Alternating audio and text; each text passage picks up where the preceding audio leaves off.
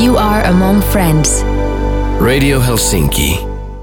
Yhteistyössä Negen, Peluri, Kalliola Oy, Penno.fi. Tervetuloa kuuntelemaan Radio Helsingin Koukussa ohjelmaa. Mun nimi on Jussi Kinnunen ja toimin ohjelman juontajana. Ja juontaja parina meillä on studiossa tänään ohjelman tuottaja Sonia Sipilä. Tervetuloa. Kiitos. Jee, eli tämä ohjelmasarja on koostu kymmenestä jaksosta, jossa käsitellään erilaisia addiktioita ja tämänkertaisen jakson aiheena meillä on ruokariippuvuudet ja syömiseen liittyvä riippuvuus. Teillä kuuntelijoilla on myös mahdollisuus esittää kysymyksiä ja kommentteja netin kautta. Sitten meillä on vieraita tänään täällä paljon. Meillä on Myllyhoitoyhdistyksen ruoka- ja riippuvuushankkeen projektipäällikkö Sanna Runsala. Tervetuloa. Kiitoksia. Sitten meillä on kokemusasiantuntijana Eeva Minkkinen. Tervetuloa. Eevi, mutta kiitos. Eiku Eevi. Taas kato. Oi, on tää- oi. Hyvä. Virheet ovat tavaramerkki ja mä aloitin heti. Jees. Saat anteeksi. Kiitos. Sitten meillä on tietysti elämäntapa muutosvalmentaja Tomi Kokko. Tervetuloa. Kiitos paljon. Jees. Mennään heti asiaan. Sanna, mitä ruokariippuvuudella tarkoitetaan? Kun puhutaan ruokariippuvuudesta, niin silloin puhutaan hallitsemattomasta ja pakonomaisesta syömisestä, eli, eli se riippuvuus kohdistuu syömiseen. Ja voisin vielä sen verran jatkaa, että, että me käsitetään tämä ruoka- ja syömiseen kohdistuva riippuvuus toiminnallisena riippuvuutena.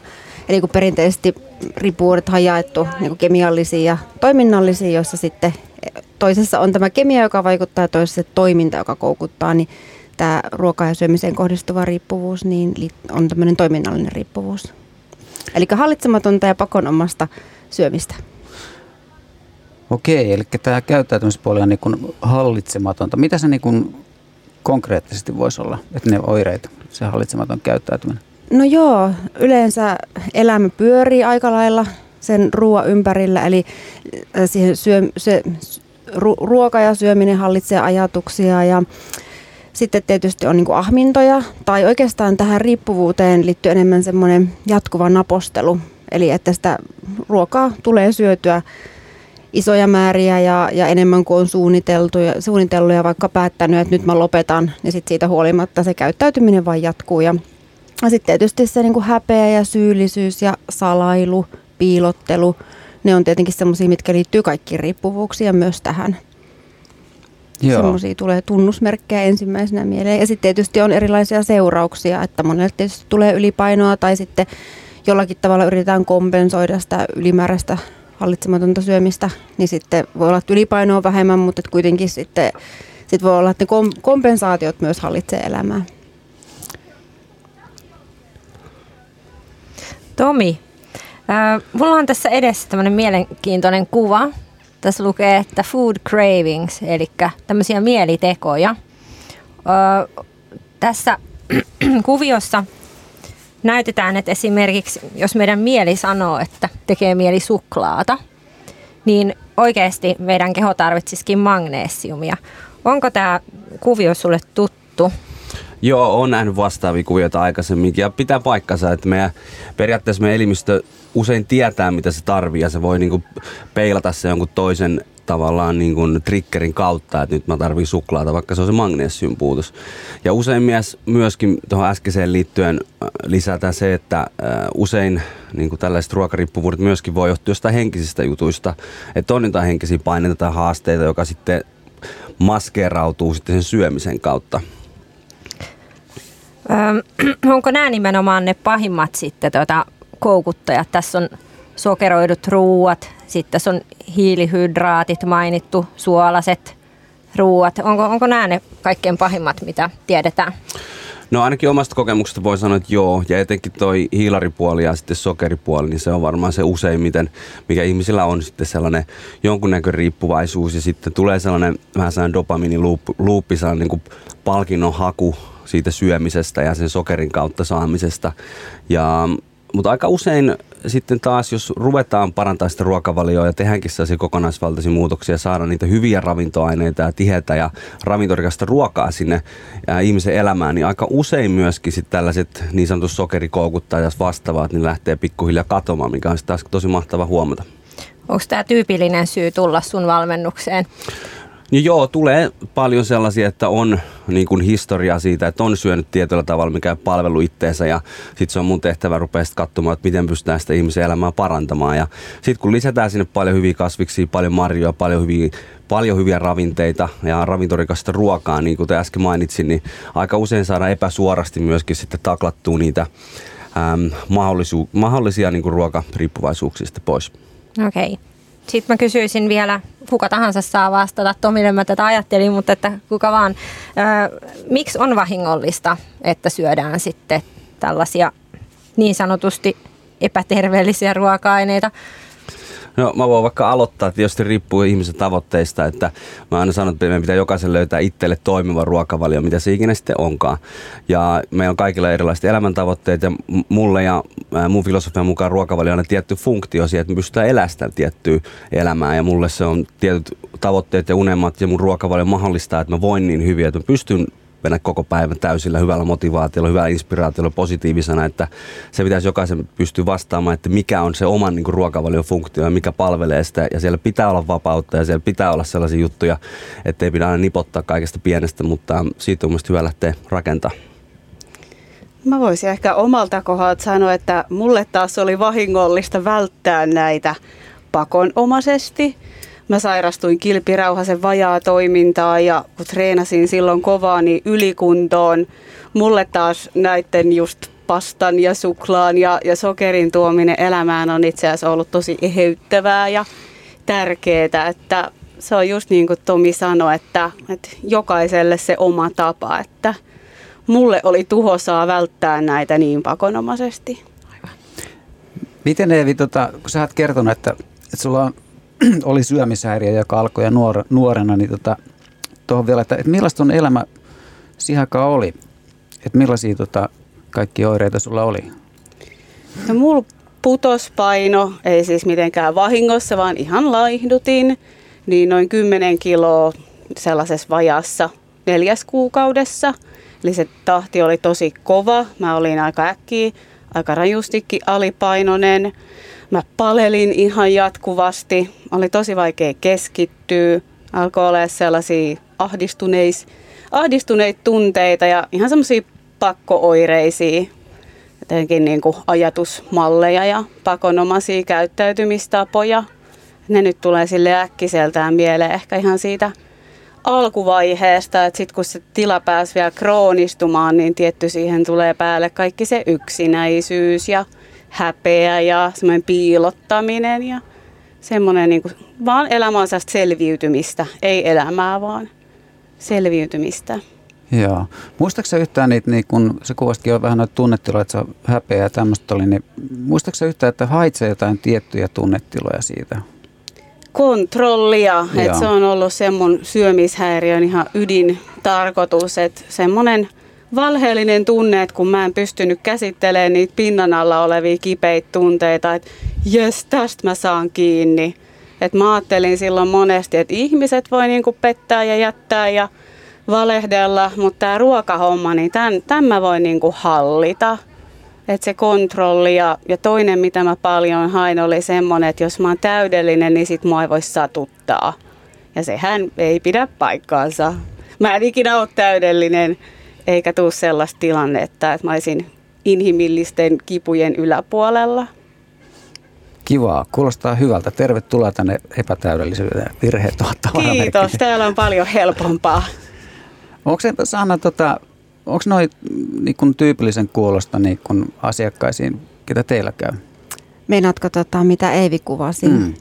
No oikeastaan ei. Okay. Että meillähän enemmän meidän ihmiset on kärsii nimenomaan siitä, että nimenomaan siitä ylen syömisestä. Että semmoinen, totta kai sitä syömistä yritetään kontrolloida, että monesti just dieteillä, mitä, mitä Evikin tuossa sanoo, tai jollakin muulla pikaratkaisuilla, mutta enemmän se turvatulle, tai se syöminen ja ne herkut, niin on enemmän semmoinen turva ja, ja ystävä ja jopa rakastaja, että ne on semmoinen niin kuin, se suhde siihen ruokaan on tosi ylikorostunut, mutta sitten se semmoinen, mitä sitten taas tuosta Eviltä tunnistin, niin moni meidän ihmiset kyllä puhuu sitä, että sitten on tavallaan semmoinen niin täydellisyyden tavoittelu ja ehkä semmoinen tietty mustavalkoisuus, että et, et sitten kaikki tai ei mitään tyyppisesti, että et, et sellaisia kyllä.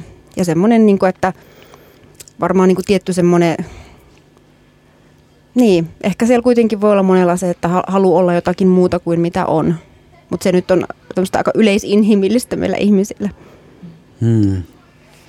No osittain jo tuohon vastasitkin, mutta osaako semmoista selkeää eroa tehdä syömishäiriöiden ja sitten syömisriippuvuuden välille?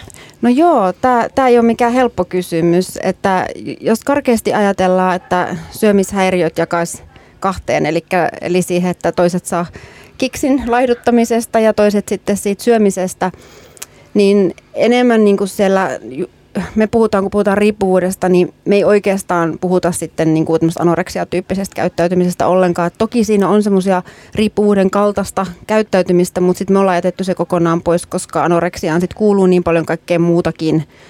Et kun me puhutaan riippuvuudesta, siis ruokaa ja syömiseen kohdistuvasta riippuvuudesta, niin puhutaan enemmän, ollaan hyvin lähellä ahmintahäiriöä, jossa sitten oireet on aika samantyyppisiä. Mikä sitten on se ero? Niin ne erot oikeastaan sillä aika akateemisia. Eli voisi sanoa, kun mä mainitsin tuosta jatkuvasta napostelusta, että, että ahmintahäiriöhän diagnostisiin kriteereihin kuuluu, että, että syödään kerralla, eli ahmitaan ruokaa.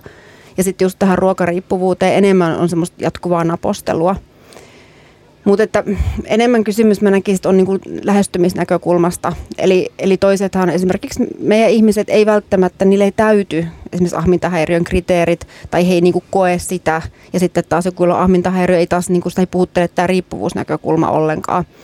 Et sanoisin vielä sellaisen, että, että yleensä ihmiset, joilla on riippuvuuskäyttäytymistä, niin sit tunnistaa semmoista yleistä riippuvuus, siis semmoista riippuvuustaipumusta itsessään. Eli meillä on paljon ihmisiä, jotka esimerkiksi toipuu toisesta riippuvuudesta tai heillä on joku toinen riippuvuus.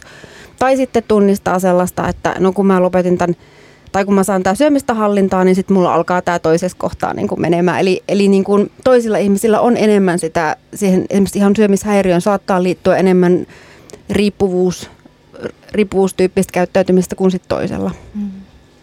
Joo, tuo pakko sanoa tähän väliin, että tulee niin omat kokemukset mieleen myös, että, että mulla oli hyvin ton tyyppistä niin kun, joskus silleen niin kun, kun oli niin kun itekseen vetämättä päihteitä, niin sitten siihen tilalle tuli just joku terveelliset ruokavaliot, potenssiin tuhat ja, ja tota, urheiluaddiktiot ja sun muu työnarkomania, että yritti tavallaan niin kuin täyttää elämänsä, että ei muistaisi juoda. Tota, ää, Eevi, sanoko kukaan sun läheinen tai kaveri mitään silloin, että silloin kun sulla oli pahimmillaan nämä? No silloin se oli niin helposti nähtävissä, että sano kyllä, että vanhemmat huolestu, opettajat, mä silloin opiskelin vielä lähihoitajaksi, niin koulussa huolestuttiin ja, ja kuntosalilla, missä kävin, niin siihen puututtiin kyllä. Et silloin kun se oli selkeästi näkyvää, niin sain palautetta – Mullahan sitten myöhemmin, kun mä ajattelin, että mun syömishäiriössä on niinku kaksi osaa, että on se anoreksia ja sitten se semmoinen terveysaddiktion vaihe. Niin siinä terveysaddiktion vaiheessa, kun se ei ulospäin, mä en enää niin kuin ollut alipainoinen tai näyttänyt siltä, että mulla olisi ihan hirveästi hätää, niin silloinhan mä saatoin saada jopa kehua ja ihailua siitä, että kun on kova itsekuria. Hienoa, että silloin mä ehkä tietyllä tavalla sain vähän niin kuin palkintoja vääristä asioista tai asioista, joilla mä itse itteeni niin kuin satutin samalla. Joo, tuo, se on just vaikea yhtälö tuo, että kun toisaalta sieltä niin kuin saa niitä, niin kuin mä näen, että addiktiossa muuten, muutenkin, että me että tosi tärkeitä tarpeitahan siellä on, mitkä siellä tavallaan mahdollistuu edes jollain tasolla. Ja sitten tota, sit pitkässä juoksussa ne kuitenkin sitten kääntyy niin kuin hyvin negatiiviseksi. Mä ajattelen sen just näin, että osa sitä toipumista on just se, että alkaa tunnistaa, että hetkinen, että mitä mä täältä ihan oikeasti hain. Että mä en olisi ikinä sitä silloin anoreksian sairastuessa niin kuin myöntänyt, että mä hain huomiota ja ennen kaikkea mun vanhemmilta, että hei, näettekö te mua sattuu. että se oli semmoinen tosi äärimmäinen keino että nyt mä tarvitsen apua tämän mun niin kuin sisäisen maailman kanssa. Että et jos sitä ei muuten tuu, niin mä vien tämän sitten vaikka näin pitkälle. Mutta en sitä tietoisesti tällöin ajatellut. Mutta se on myös hirveän viisas mun mielestä ihmiskeho ja mieli, että se niin kuin hirmu pitkään selviytyy, mutta sittenhän ne asiat alkaa kääntyä itseään vastaan niin, että tulee se kohta, että on vähän niin kuin pakko kysyä, että onko jotain muitakin vaihtoehtoja. Hmm. Onko se Evi, miltä sinusta tuntui silloin, kun sä sait sen anoreksia-diagnoosin, että oliko se helpotus vai, vai, vai miltä se tuntui? Tota, no se oli aika yllättävää, koska mä en ollut pitänyt itteeni yhtään sen tyyppisenä, että mä sairastuisin anoreksiaan. Mä en ole yhtään niin kuin, omalta luonteeltani ja persoonaltani mitenkään pikkutarkka tai oikeasti edes kauhean kiinnostunut ravinnosta. Että se oli tosi yllättävää, että miten, miten mulle kävi näin. Mä muistan edelleen sen kohan kyllä silloin, kun, kun mä olin sitten niin kuin laihduttanut ja jossain kohtaa, kun oliko se sitten viisi kiloa olin pudottanut. Sitten mä niinku muistan, että mä tajusin, että nyt mä en enää pysty lopettaa. Nyt mä oon näköjään jäänyt tähän koukkuun. Ja se, se oli niinku hyvin hämmentävää, että miten se sairaus ihan niinku muutti mun persoonaa tai tavallaan tuli sen päälle. Että musta tuli hyvin toisenlainen, mitä mä tälleen niinku luonnostani oon. Miten Tomi, sä oot opiskellut ja tehnyt töitä myös Australiassa. Joo. Ö, onko Suomen ja Australian välillä havaittavista eroa esimerkiksi tämmöisessä riippuvuus? Miten, miten yleistä se on? En mä näe suurta eroa, että oli siellä. Että ihan samantyyppisiä haasteita ihmisillä on ruokavalion kanssa. Että ehkä sellainen sama trendi on myöskin siellä siinä, että lähdetään tekemään jotain ruokavalion muutoksessa, lähdetään se niin dietti näkökulmasta, että lähdetään ottaa kaikkea pois siitä ruokavaliosta. Ja sitten monelle se voi ehkä käydä silleen, että se voi sitten niin johtaa suurempiinkin haasteisiin. Et mä yritän aina ottaa sellaisen lähestymistavan melkein kaikissa ruokavalimuutoksissa, että mitä pystyttäisiin lisätä sinne ruokavalioon, että lisätäänkin sinne sitä ravintorikasta ruokaa tai muita vastaavia, mikä sitten saa sitä hyvää oloa niin kun siihen oikeaan suuntaan. Niin sitä kautta kun lähtee lähestyä, niin aika use, useista näistä tapauksista voidaan sitten välttyä, ainakin lievemmissä mittakaavassa. Hmm. Mites, tota, sä vähän viittasitkin jo tähän, että, mutta, että kuinka paljon Tomi sun niin kun asiakkaissa näkyy tuossa valmennuksessa tämmöiset ruokariippuvuudet? No kyllä se näkyy aika paljon, että enemmän siinä, että näkyy se historia, että miten on syöty todella kauan. Että monella voi olla 10, 20, 30 vuotta, että syön jollain tietyllä tavalla, mikä ei ole palvellut niitä. Esimerkiksi paljon niitä sokeripitoisia ruokkia ja vastaavia. Ja sitten jos ne yritetään kerralla lopettaa seinään, niin sitten voi tulla haasteita. Se voi olla tosi haastavaa niin kuin henkisesti nimenomaan päästä niistä irti. Niin just sen takia äm, me ollaan saatu tosi hyviä tuloksia sillä, että ollaan pystytty niin kuin lisäämään sitä ravintorikasta ruokaa sinne. Ja mahdollisesti, jos jotain hivenainepuutoksia tällaisia pysty paikkaamaan hyvien testien kautta, niin sitten saa se elimistön balanssiin, niin sitä aika usein sen jälkeen tällaiset ainakin lievemmän tason ruokariippuvuudet voi olla, että ne poistuu sitten kokonaan. Okei, kiitos. Pidetään tähän kohtaan pieni breikki ja jatketaan hetken kuluttua. Niin, Kuuntelet tosiaan Radio Helsingin koukussa ohjelmaa ja tässä jaksossa keskustellaan ruokariippuvuudesta. Ja mun nimi on Jussi Kinnunen ja studiossa on kanssani ohjelman tuottaja Sonja Sipilä. Ja vieraana meillä on tänään Myllyhoitoyhdistyksen ruoka- ja riippuvuushankkeen projektipäällikkö Sanna Runsala, kokemusasiantuntija Eevi Minkkinen sekä elämäntapa muutosvalmentaja Tomi Kokko. Eevi, miten sä havahduit, että nyt on tehtävä muutos? No mulla kesti kyllä tosi pitkään havahtua, että Mä ajattelen, että tällaisiin addiktioihin liittyy aina semmoinen kuheruskuukausivaihe, joka mulla kesti viisi vuotta. Eli se, mikä siinä kuheruskuukaudessa tai mun tapauksessa vuosissa on se juttu, että se addiktio vielä niin kuin näennäisesti palvelee. Eli mä sain siltä just sitä, mitä mä hain, mistä mä jo vähän tuossa edellisessä osiossa kerroinkin, että sitä tunnetta siitä kontrollista. Niin vasta noin sen viiden vuoden jälkeen mä aloin havahtua siihen, että, tämä itse asiassa sattuu nyt paljon enemmän, mitä tämä antaa. Että hinta on tosi kova. Mä olin jatkuvasti sairaslomilla. Mä en oikein pystynyt päästää ketään ihmistä lähelle, koska se mun syömishäiriö oli se, kenelle mä olin niin kuin kaikista uskollisin. Sitten niin jossain kohtaa tuli se, että mä elän niin, niin kuin epänormaalia elämää, että, että mä haluan elää tavallista elämää. Mä haluan elää sellaista elämää, joka on niin kuin arvokasta, eikä tällaista jotenkin tosi pakkomielteistä. Mm. Osaatko sä nyt näin jälkeenpäin ö, tarkastella niitä syitä, että miksi sä sairastuit syömishäiriöön? No joo, sitä on kyllä paljon tullut miettineeksi, koska mä oon ollut just sellainen addikti, joka on siirtynyt aina addiktiosta toiseen, että sitten on niin pistänyt miettiä se, että jos mun ei enää tarvitsisi vaihtaa taas johonkin uuteen, että miksi mulle käy, käy aina näin, niin no tosiaan se oli se iso oivallus, että, että mä sillä kontrollilla hain just turvaa. Ja se oli mun toipumisen tie semmoinen U-käännöksen kohta, kun mä en enää koittanut toipua vaan niin luopumalla kontrollista, vaan sillä, että mä aloin vahvistaa sitä sisäistä turvaa. Et mä ajattelen, että meidän mielessä ja, ja psyykkeessä on paljon erilaisia osia ja ääniä ja, ja mulle ei ollut oikein päässyt kehittyä semmoinen rakastavan aikuisen ääni itseeni. Ja mä oon sen nyt opetellut sitten myöhemmin, että et musta on tilaa pikku Eeville ja teini Eeville, mutta sitten siellä on myös se sellainen rakastava aikuinen, joka niinku on mun tukena, ei, ei jätä mua tai hylkää mua tai torju mua. Miten tämä käytännössä tapahtuu, tällainen kasvaminen siihen? Tota noin, viikossa kaikilla pikakikoilla. No ei, siis tota, mä ajattelen, että sitten taas se mun toipumisen on ollut toinen viiden vuoden matka, joka tietyllä tavalla niin jatkuu loppuelämän. Ä, terapiaa, sen häpeän sijaan niin näkyväksi tulemista, omaan itteen ja semmoiseen aitoon persoonallisuuteen tutustumista. Ja, ja mä ajattelen, että kun mun tällä addiktiolla, niin, tai siihen on vaikuttanut mun semmoiset tietyt persoonallisuuden piirteet, että mä opin tähän vähän niin kuin hioon niitä teriä, jotka on niitä, millä mä oon sitten niin kuin viiltänyt itteeni tahtomattani. Ja sitten myös näkee niiden puolten ne lahjat. Että vaikka yksi mun semmoinen lahja on, että mä oon tosi sitoutunut ja mä olin aivan hemmetin sitoutunut siihen syömishäiriöön. Mutta kun mä pystyin sen lahjan kääntää siihen, että mä oon sitoutunut mun toipumiseen ja, ja mun sellaiseen aitoon hyvinvointiin, niin mä pystyin ottaa sen piirteen itsessään jotenkin toisella tavalla käyttöön.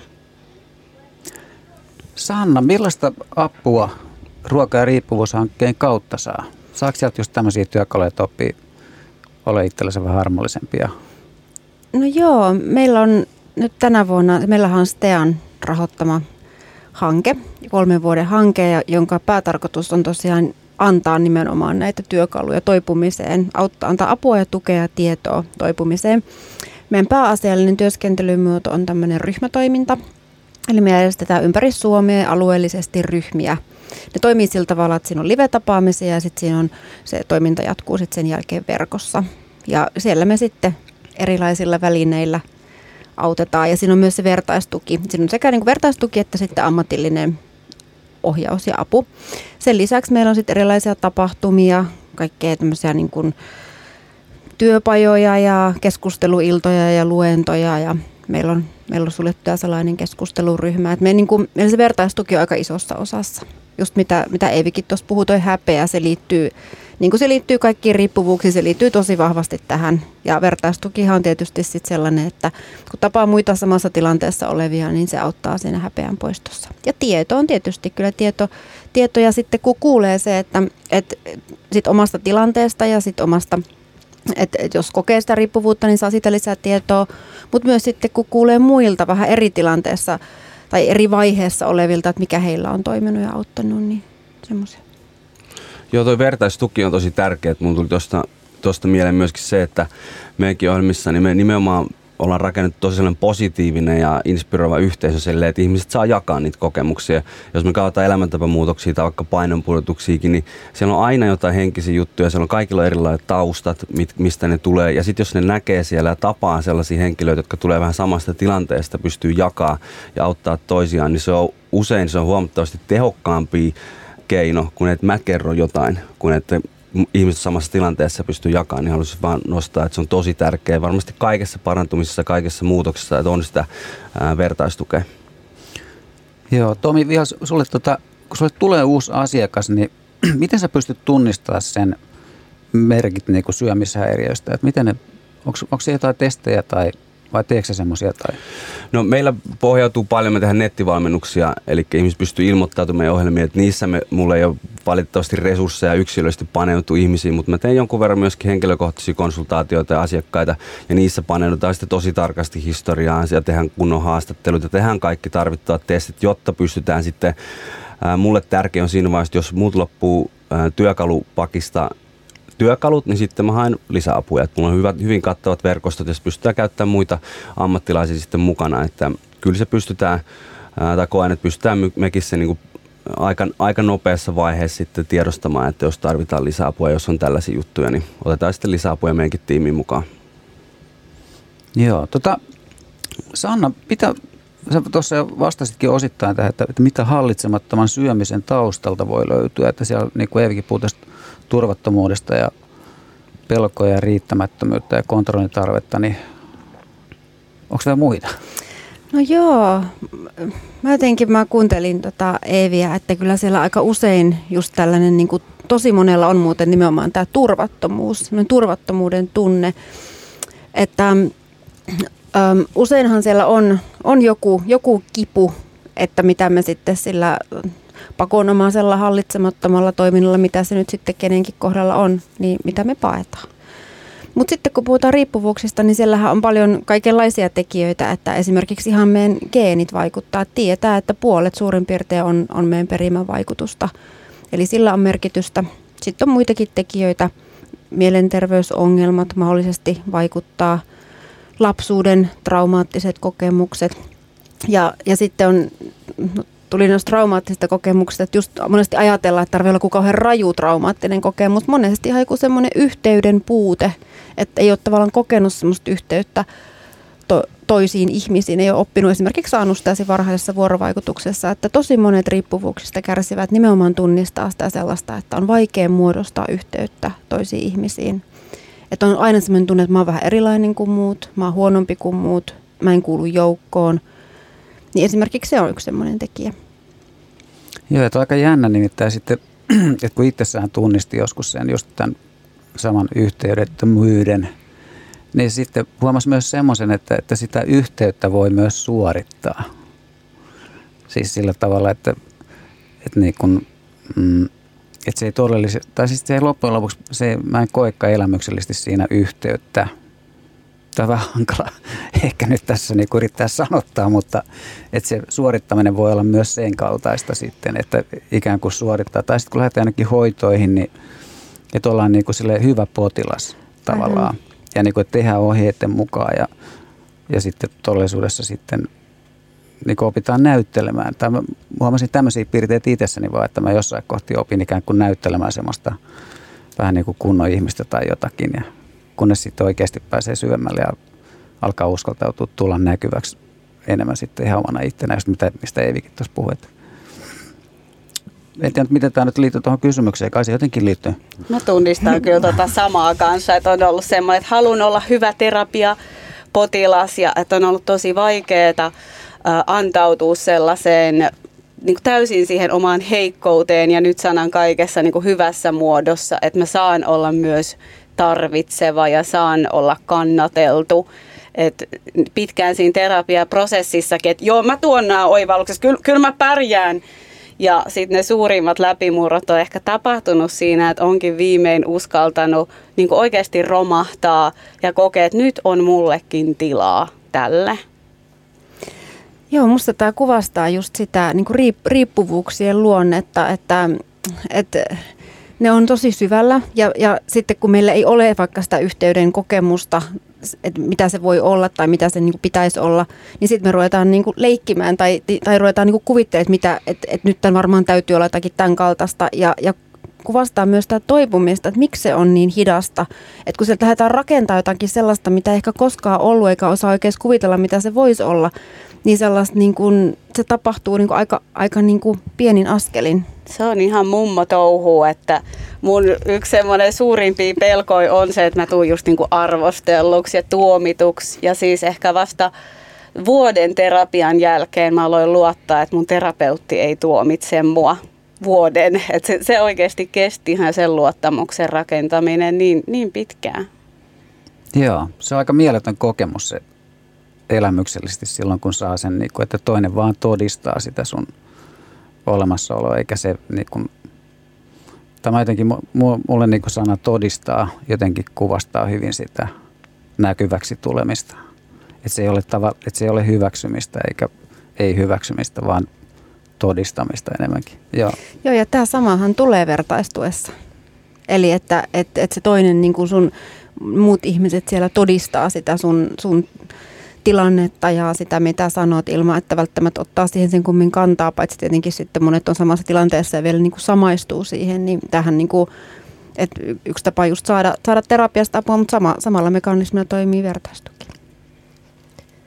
Mm, Evi, mitä muuta apua sä sait sitten silloin, kun oli oikein se niin kuin pahin vaihe, niin mitä muuta kuin terapiaa?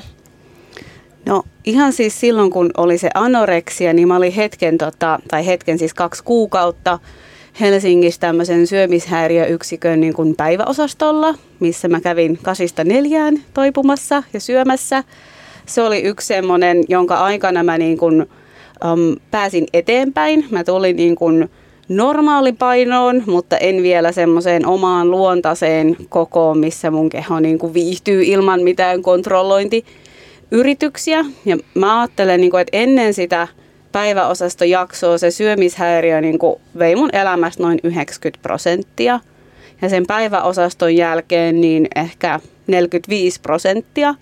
Eli se muutos oli aika iso, mutta edelleen se syömishäiriö vei siellä tosi paljon sitä tilaa. Mutta tämä oli semmoinen yksi ja siinä keskityttiin tosi paljon just siihen niin kuin fyysiseen puoleen. Että kyllä mulle sitten semmoinen äh, tai sanotaan enempikin niinpä, että ilman semmoista hyvällistä tunnetyöskentelyä ja niihin omiin niin kuin haavakohtiin katsomista, niin en mä niin kuin olisi pystynyt eheytyä siihen kohtaan, missä mä koen, että mä nyt oon. Että mulle siihen on toiminut sen terapian lisäksi niin jotkut kurssit ja tällaiset muut auttamismenetelmät, Oliko sulla jotain ihanteita? Mä mietin sitä, että moni nuori nainenhan kattelee vaikka naisten lehdistä kuvia ja ajattelee, että tollainen pitää olla. Niin oliko sulla jotakin tällaista?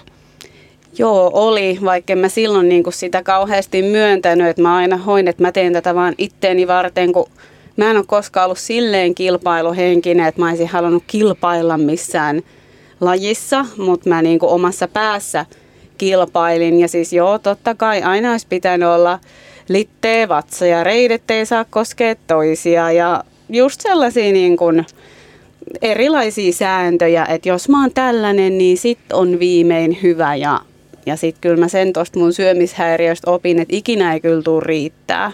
Että ei sellaista päivää tuu, että mä kelpaisin itselleni, jos mä sitä niin kuin lähden ton kehon muokkaamisen kautta hakee.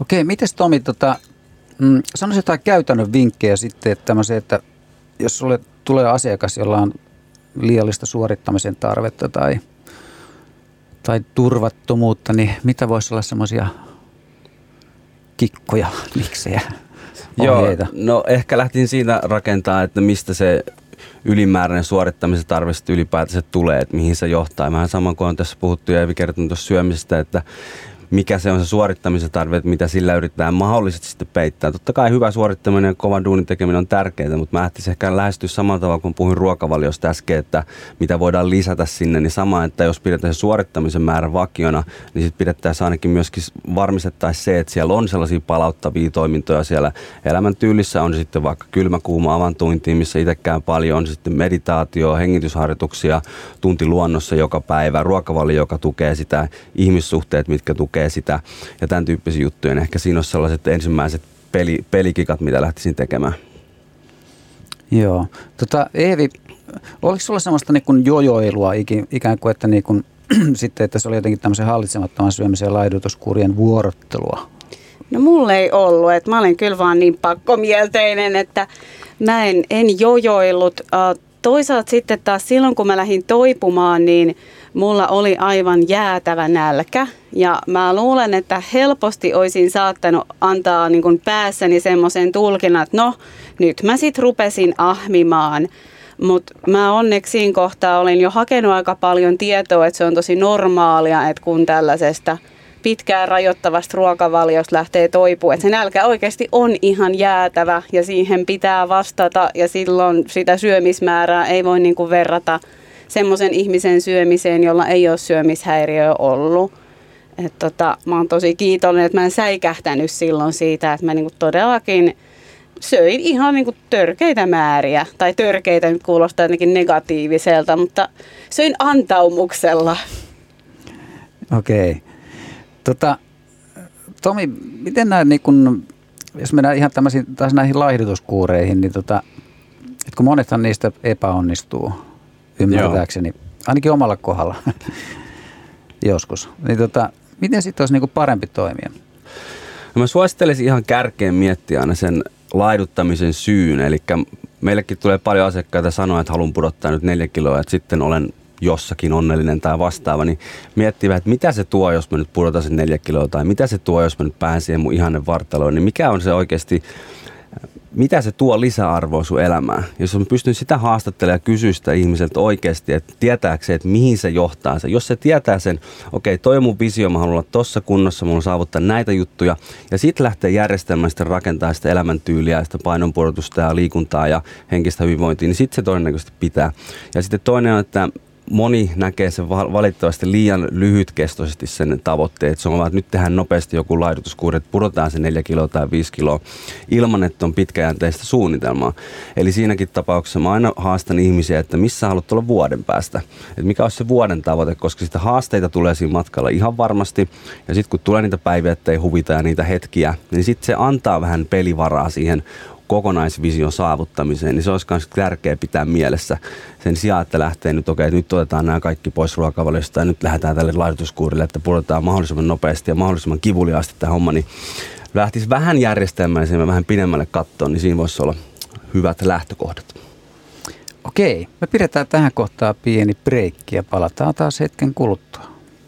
Yhteistyössä Negen, Peluri, Kalliola Oy, penno.fi. Tervetuloa takaisin Radio Helsingin koukussa ohjelmaan ja meillä on jaksona Ruokariippuvuus. Ja mun nimi on edelleenkin Jussi Kinnunen ja studiossa on kanssani ohjelman tuottaja Sonja Sipilä.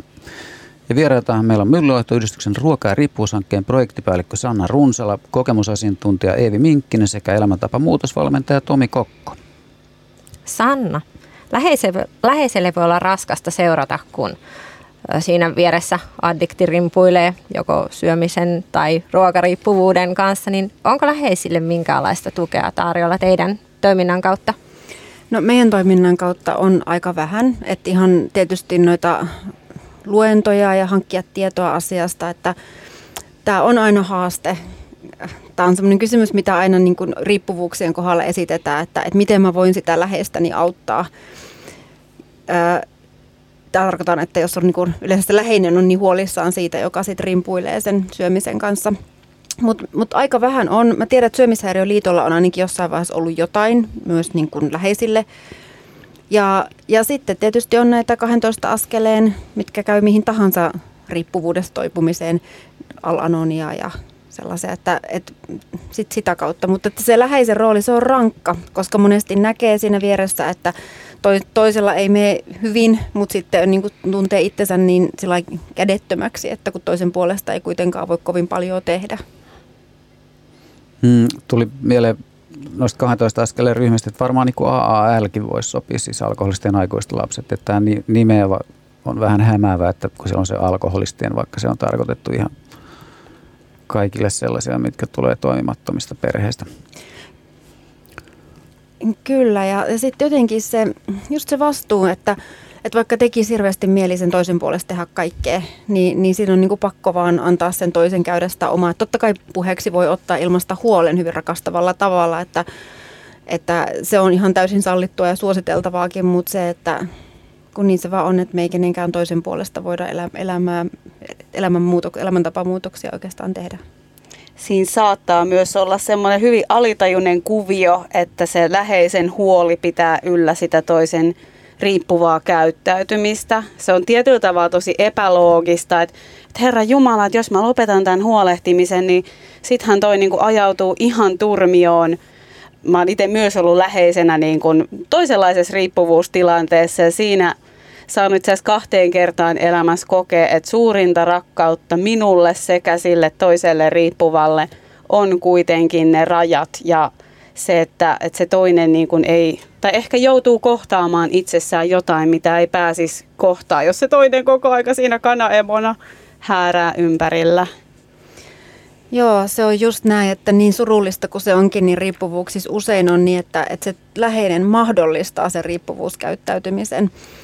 Eli että sitten on niin kuin pelastamassa sitä toista. Esimerkiksi nyt päihde, päihteessä niin helposti niin kuin sitten huolehtii sen toisen asioista ja, ja niin edelleen, että, että niin julmalta kuin se kuulostaa, niin kyllä se niin kuin melkein, että sen toisen pitää antaa kulkea sen toisen, toisen polku. Että totta kai voi ottaa ja kannattaakin ottaa puheeksi ilmasta huoli, mutta että silti niitä rajoja pitää, niin kuin Eivi sanoi, niin rajoja pitää vetää.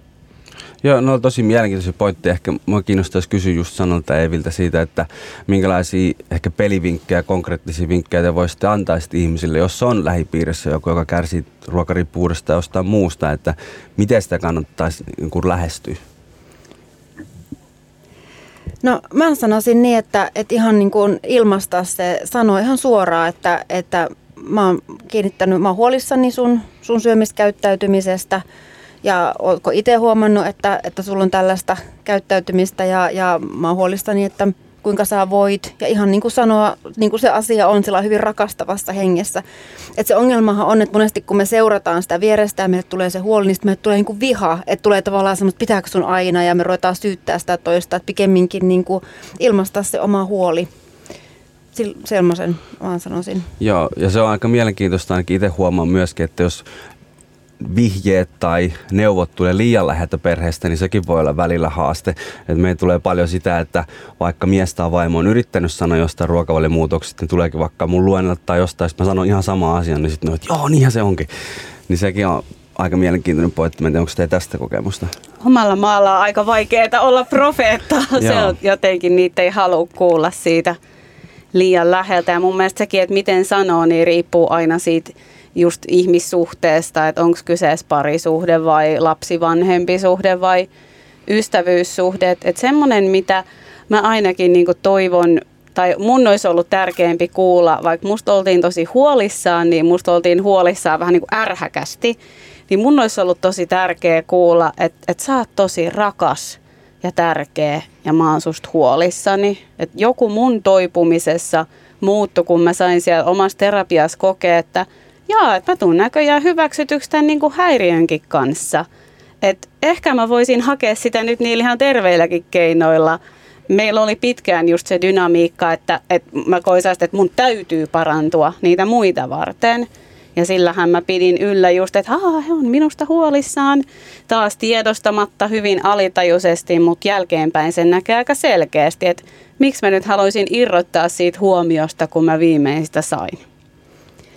Ja mulle tuli tuosta Tomi jutusta vielä mieleen, mitä Tomi sanoi aikaisemmin, että et, et sekin, että kun sitten riittävän moni ottaa puheeksi, että voi olla, että esimerkiksi jossain terveystarkastuksessa ottaa terveydenhoitaja, sairaanhoitaja puheeksi ja sitten kotona ottaa jostain toisessa, niin sitten kun niitä tulee niitä puheeksiottoja useammasta, niin, niin sit, sitäkin kautta se havahtuminen voi tapahtua, mutta se voi olla, että se oma läheinen, vaikka esimerkiksi oma puoliso, ei useinkaan ole ehkä se paras henkilö ottamaan sitä asiaa puheeksi.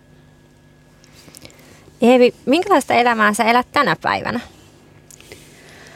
Uh, mistäköhän mä aloittaisin? No mulla on noin puolentoista vuoden ikäinen ihana poika. Mä sen kanssa vietän paljon aikaa ja, ja teen sitten työkseni näitä tällaisia itsetuntemusohjauksia ja kursseja. Et on tosi onnekas, että voin olla puolittain pojankaan ja puolikkain, puolittain ajan sitten tehdä töitä, mistä mä tykkään. Jos tarkoitat syömistä, niin mä tykkään gluteiinista ja maitotuotteista ja mä tykkään niinku ruuasta ylipäätänsä. Mä syön säännöllisesti. Um, mä en koe, että mulla on enää sellaisia kiellettyjä ja sallittuja ruokia. Liikunta on nykyisin mulle taas voimavara. Yhdessä kohtaa mä poltin itteni niin loppuun siinä, että mun piti siitä ottaa oikeasti aika pitkäkin tauko, että sen ilon on voinut löytää uudelleen, että se on nykyisin mulle myös sellainen voimavara – Sitten kans ihan siis aidot ihmissuhteet, ystävyyssuhteet, jossa mä saan olla niinku keskeneräinen ja epätäydellinen ja inhimillinen, niin ne on semmoinen asia, mitä siihen mun sairaaseen kuplaan ei kyllä mahtunut. Siis mä haluaisin vaan niin kiittää tuossa. Mulla tulee melkein kylmät väreet, kun mä kuulen tuo Evin tarinaa ja miten mahtavasti on löytänyt sitten kaikki noin niin liikunnan ilo ja ruokailuilo ja ihmissuhteet ja sitten pystyy nyt omalla kokemuksella, mitä on tehnyt, niin pystyy nyt inspiroimaan auttamaan muita ihmisiä. Että on niin, niin mahtava kuulla, että tosi hienoa. Kiitos. Mä oon kanssa aika ylpeä musta. Joo, pitäisi Kyllä. Me kaikki. Mm. Sä oot kirjoittanut kirjan armollisuudesta. Joo, sen nimi on tosiaan Ole itsellesi armollinen ja se tuli nyt tässä alkuvuodesta Hidasta elämää kirjaperheeseen, että se on sinällään jännä tarina, miten se syntyi, että, että just ennen kuin mä tulin raskaaksi, joka oli siis mulle täys yllätys, niin tuli semmoinen voimakas tarve, että nyt mun pitää kirjoittaa ulos se, mitä siihen astiseen matkaan oli, olin käynyt ja sitten varsin pian siitä tuli raskaaksi ja se oli jotenkin semmoinen ihan uuden luvun kääntyminen elämässä. Tota, mä kysyisin kaikilta nyt tämmöistä kysymystä, että, mm, että mitä te ajattelette, että, että kun mulla on itselläni semmoinen fiilis, että meillä on aika paljon niin kun tässä ajassa yhteiskunnassa kaikkia erilaisia riippuvuuksia, niin mistä se niin johtuu? Ja onko, mä harhassa? Että niitä ei olekaan niin paljon kuin mä luulen. No et sä elä harhassa, kyllä niitä on todella paljon, että, että just nimenomaan tällaisia niin toiminnallisia riippuvuuksia on, on tullut erilaisia, että esimerkiksi someriippuvuus, seksiriippuvuus ja näitä eri, erilaisia, todella paljon puhumattakaan tietysti kemialliselta puolella päihteissä on tietysti erilaisia huumeita tullut ihan eri tavalla. Mutta mistä se johtuu? Tämä ympäristö on, on todella meillä muuttunut että me ollaan, meidän elämäntapa on kauhean kiireinen, me ollaan hirveän stressaantuneita, me eletään aika pienissä yksiköissä, helsinkiläisistäkin 80 prosenttia asuu yksin tai kaksin. Eli meillä semmoiset suuret yhteisöt, suvut, jotkut uskonnot, semmoiset niin kuin ikään kuin instituutiot on, on niin kuin murentunut. Eli me ollaan aika yksinäisiä, me ollaan samaan aikaan stressaantuneita, kiireisiä, eristäytyneitä – ja sitten me ollaan ympäröity itsemme tämmöisillä nopeilla mielihyvän lähteillä. Eli, eli meillä, on niin kun, meillä on nopeasti siis kännykästä saatava, saatava, heti tulee sitten mielihyvää. Meillä on, me saadaan netistä seuraa, ruokaa, vaatteet ihan osta, ostettu, ihan mitä vaan. Et meillä on niin semmoinen, meillä on kaikkea sitä nopeata mielihyvää tarjolla helposti. Ja ehkä voisi tuohon lisätä, että varmasti on tällaiset niin sanotusti negatiiviset riippuvaisuudet niin kasvanut, mutta voisin sanoa, että varmaan niin positiiviset riippuvaisuudet on myöskin kasvanut ehkä näistä samoista syistä myöskin, että mä tapaan yhä enemmän ihmisiä, jotka on hyvällä tavalla riippuva- riippuvaisia vaikka avantointiin tai saunomiseen tai ulkoiluun tai terveelliseen ruokaan tai johonkin, että ehkä johonkin pitäisi vaan niin kaikkien löytää se balanssi, että on ok olla johonkin riippuvainen, joka ei palvele sua ja sitten pystyt olla riippuvainen myöskin sellaisia juttuja, jotka palvelee sua, että ehkä sellainen oma kalibrointi, että missä menee niin ne omat rajat aika tärkeitä kanssa. Ja sitten vähän tuohon jatkasin, kun Tomikin sanoi tuosta, että, että, että jos tuo metsässä kävely, niin ehkä se, että, että tavallaan tämä meidän ympäristö ei tällä hetkellä tue meitä siihen, että me ihan pysähdyttäisiin olemaan itsemme kanssa. Eli semmoinen ihan niin kuin vaan, että, että, on, että, että se on niin kuin jo harrastus, jos käy kävelemässä metsässä, että, että se ei tavallaan kuulu semmoiset, että hiljennyttäisiin tai sitten harrastaa meditaatiota, mutta että ei semmoinen, että, että, että tavallaan oltaisiin vaan ja, ja kohdattaisiin itsemme ja ne epämiellyttävätkin tunteet. Mä olin tuossa hiljattain Venäjällä, kävin häissä, suomalais-venäläisissä häissä. Ja musta siellä, siinä oli aika iso se kontrasti tähän meidän kulttuuriin. Että siellä todellakin, siellä kokoonnuttiin pitkän pöydän ääreen. Siellä oli sukulaiset ja naapurit ja siellä syötiin todella pitkän kaavan mukaan ja hyvin ja keskusteltiin. Ja, ja siellä oli jotenkin ihan eri lailla se yhteisöllisyys mun mielestä läsnä kuin mitä, mitä nyt täällä meidän kaupunkielämässä.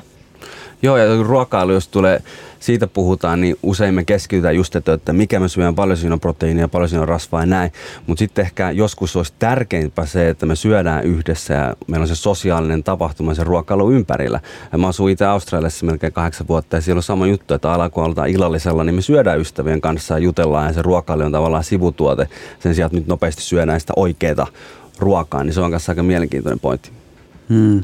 Tai sitten syödään silleen että on niin kuin, että syödään tälleen samassa pöydässä, mutta sitten molemmilla on omat läppärit auki. No, niinpä.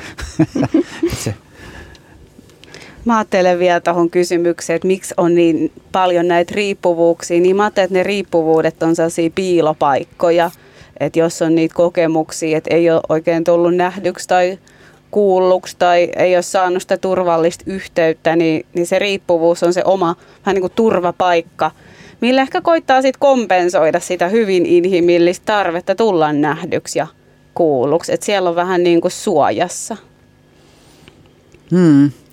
Niin mäkin uskon, että, että kyllä ne, niin kun, että se tarve siellä todellakin on ihan todellinen ja, ja ne, mm. ne on tosi tärkeitä ja meille kaikille ihmisille niin kuin ihan yleisinhimillisiä. Että. Ja me ei voida ei tarvita jotain, mitä me tarvitaan. Että me voidaan kyllä niin kuin esittää, niin kuin mä esitin pitkään, että en mä tarvitse ihmissuhteita, mutta ei se tarve musta niin kuin mihinkään katoa, vaikka mä miten esittäisin, etten tarvitse. Kyllä mä oon ihminen ja mä tarvitsen. Hmm. Tomi, sä oot auttanut Suomessa yli 9000 ihmistä elämän muutoksissa ja voimaan paremmin, niin miten sä itse pidät itseäsi terveenä ja kunnossa? No mä panostan tosi kokonaisvaltaiseen hyvinvointiin, eli siellä pitää olla sitä sosiaalista elämää, sitä hauskanpitoa, että sellainen turha nipottaminen ja turha niin kuin liian kontrollointi, mitä tänäänkin on puhuttu, niin on kauan sitten jo jäänyt pois. Siellä on paljon luontoa, mulla on sääntöjä muun muassa itsellä, että tunti luonnossa joka päivä. Että se, niin kuin, se on jo yksittäin tosi iso juttu. Kylmä, kuumaa, saunaa, avantoa, hyvä ruokavalio, mikä tukee mun hyvinvointia, mutta siinäkään mä en ole mitenkään liian pilkun tarkka, vaan mä annan sinne vapautta ja mä syön sellaista ruokaa, mitä mun keho tarvitsee. Ähm, paljon inspiraatio, paljon intohimoa, paljon uusia ihmisiä, äh, uusia kokemuksia. Sitä kautta on löytynyt aika sellainen hyvä buuki, mitä on kiva sitten jakaa nyt, nyt myöskin paljon muillekin suomalaisille. Niin, sulla on tulossa rundi Joo, koko Suomen ravintoremontti nimellä menee kiertoa ja me jokaiseen Suomen kaupunkiin nyt puhumaan. Eli 107 kaupunkia, jokaiseen me ilmaiseksi puhuu ihan vain sen takia, että haluan jakaa kaikkea, mitä on kymmenen vuoden aikana oppinut, sitä intohimoa, sitä tietoa ja auttaa jokaista ihmisiä löytää konkreettisia juttuja, että miten ne pystyisivät parantamaan sitä elämää saman tien. Ja odotan todella innolla ensi viikon jälkeen. Lähdetään Turusta 11.3. ja sitten se on urku auki. Okei, milloin te tuutte Lahteen? En muista ihan tarkalleen, mutta tomikokko.com kautta kiertuen, niin sieltä löytyy kaikki paikkakunnat ja kiertokalenteri ja sieltä pääsee myöskin ilmoittautumaan omaan kaupunkiin messiin. Ai niin, sori, me ollaan Helsingissä. no lähellä. Joo, tota, mitäs Sanna, mitä sulla on niin kun menossa nyt siellä teidän myllyhoitoyhdistykset, mitä kaikki? No meillä on tosiaan ryhmä, nyt keväällä on kaksi ryhmää. Meillä toinen, toinen alkaa Espoossa maaliskuun lopussa ja siellä on vielä pari paikkaa vapaana ja sitten Tampereella alkaa iltaryhmä, että siellä on kanssa että www.ruokariippuvuus.fi ja sieltä löytyy tietoa meidän ryhmistä. Ja meidän ryhmät on tosiaan tämän rahoituksen takia maksuttomia. Vau. Wow. Jees. Mitäs Eevi, tota, mm, kun mietitään tota sun vielä elämänmuutosta, niin miten se on vaikuttanut sun ihmissuhteisiin? Että millaista palautetta on nyt tullut sitten No onhan mä saanut kuulla, että mä oon paljon rennompi ja joustavampi ja jotenkin niin kuin helposti, muhun saa helpommin yhteyden ja jotenkin näin. Et ehkä se vielä, mistä mä oon välillä edelleen tosi surullinen, mitä se syömishäiriö teki, että mä niin kuin laiminlöin mun tärkeitä ihmissuhteita mun isovanhempiin ja, ja mun pikkusiskoihin, jotka on mulle niin, kuin niin, niin maailman rakkaimpia, että mä oon saanut lähteä korjaamaan niitä – suhteita. Ja sitten on toki tullut elämään myös uusia ihmisiä, mutta et ehkä ne semmoiset ydinläheiset on taas päässyt jotenkin aidosti lähemmälle. Et mä uskallan olla ihmissuhteissa nykyisin. Mm, ihan mahtavaa. Tota, mitäs ne sun valmennusjutskat? No mitäs niistä? Tosiaan mm. eeviminkkinen.fi löytyy, että – teen tosiaan erilaisia verkkokursseja ja sitten tämmöisiä itsetuntemusohjauksia. Mulla on sekä asiakkaita, jotka niin kamppailee just tällaisten syömishäiriöiden kanssa, vaikka mä sanon aina, että mä en niin kuin voi akuutin syömishäiriön niin kuin kanssa työskennellä, että sit pitää olla joku muukin hoitotaho. Ja sitten mulla on myös ihan äh, ihmisiä, keillä ei ole just syömishäiriötä tai tämän tyyppistä riippuvuutta, vaan joku muu semmoinen halu tutustua itteensä ja siihen tunnemaailmaan ja sisäiseen maailmaan niin kuin syvemmin. Okei, sitten kaikille ihan loppuu lyhyesti, että mitä te haluatte sanoa kuulijalle, joka tunnistaa, että, että hänellä on jotain ruoka- tai syömisriippuvuuden oireita? No mä voin aloittaa, jos tuo hiljainen hetki. Ehkä mä lähtin siitä rakentaa tavallaan tiivistettyä nopeat omat kommentit siinä, että, ähm, että rakentaisi vaan niin monipuolisuutta sinne, sinne ruokavalioon. Että se voi olla joku yksinkertainen vi- junkuttu päivässä, minkä lisää sinne. Vaikka joku smoothie päivässä, missä on hyvin kotimaisia marjoja tai raakakaakaota, mistä saa sitä magnesiumista vähän puhuttiin ja jotain hyviä rasvoja aivoille. Ja sellainen pommi, ravintopommi siihen päivään, niin voi olla, että sellaiset sokeririippuvuudet pari tuntia sen jälkeen katoaa. Kiitos. Mä sanon taas, jolloin tällaista syömiskontrolloimistyyppistä, että sinussa ei ole mitään vikaa ja sen, että, että älä jää yksin sen kanssa. Älä anna sen syömishäiriön olla se paras kaveri. Se on se tuhosa eksä, josta kannattaa erota. Okei, kiitos.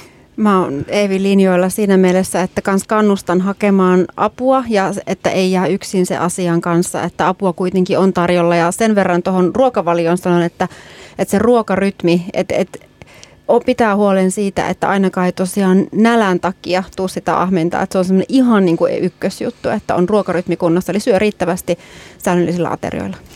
Mahtavaa. Kiitos erittäin paljon Myllyhoitoyhdistyksen ruoka- ja riippuvuushankkeen projektipäällikkö Sanna Runsala. Eevi Minkkinen kokemusasiantuntijana ja sitten sekä elämäntapasmuutosvalmentaja Tomi Kokko. Kiitoksia teille kaikille kovasti. Ensi viikolla me ollaan aiheena seksi ja addiktio. Eli liittykää seuraamaan ensi tiistaina 6. maaliskuuta kello 13. Silloin meillä on vieraita seksuaaliterapeutti Karolina Vuohtoniemi Sexposta sekä kokemusasiantuntijana Juki. Kiitos. Yhteistyössä Negen, Peluri, Kalliola Oy, Penno.fi.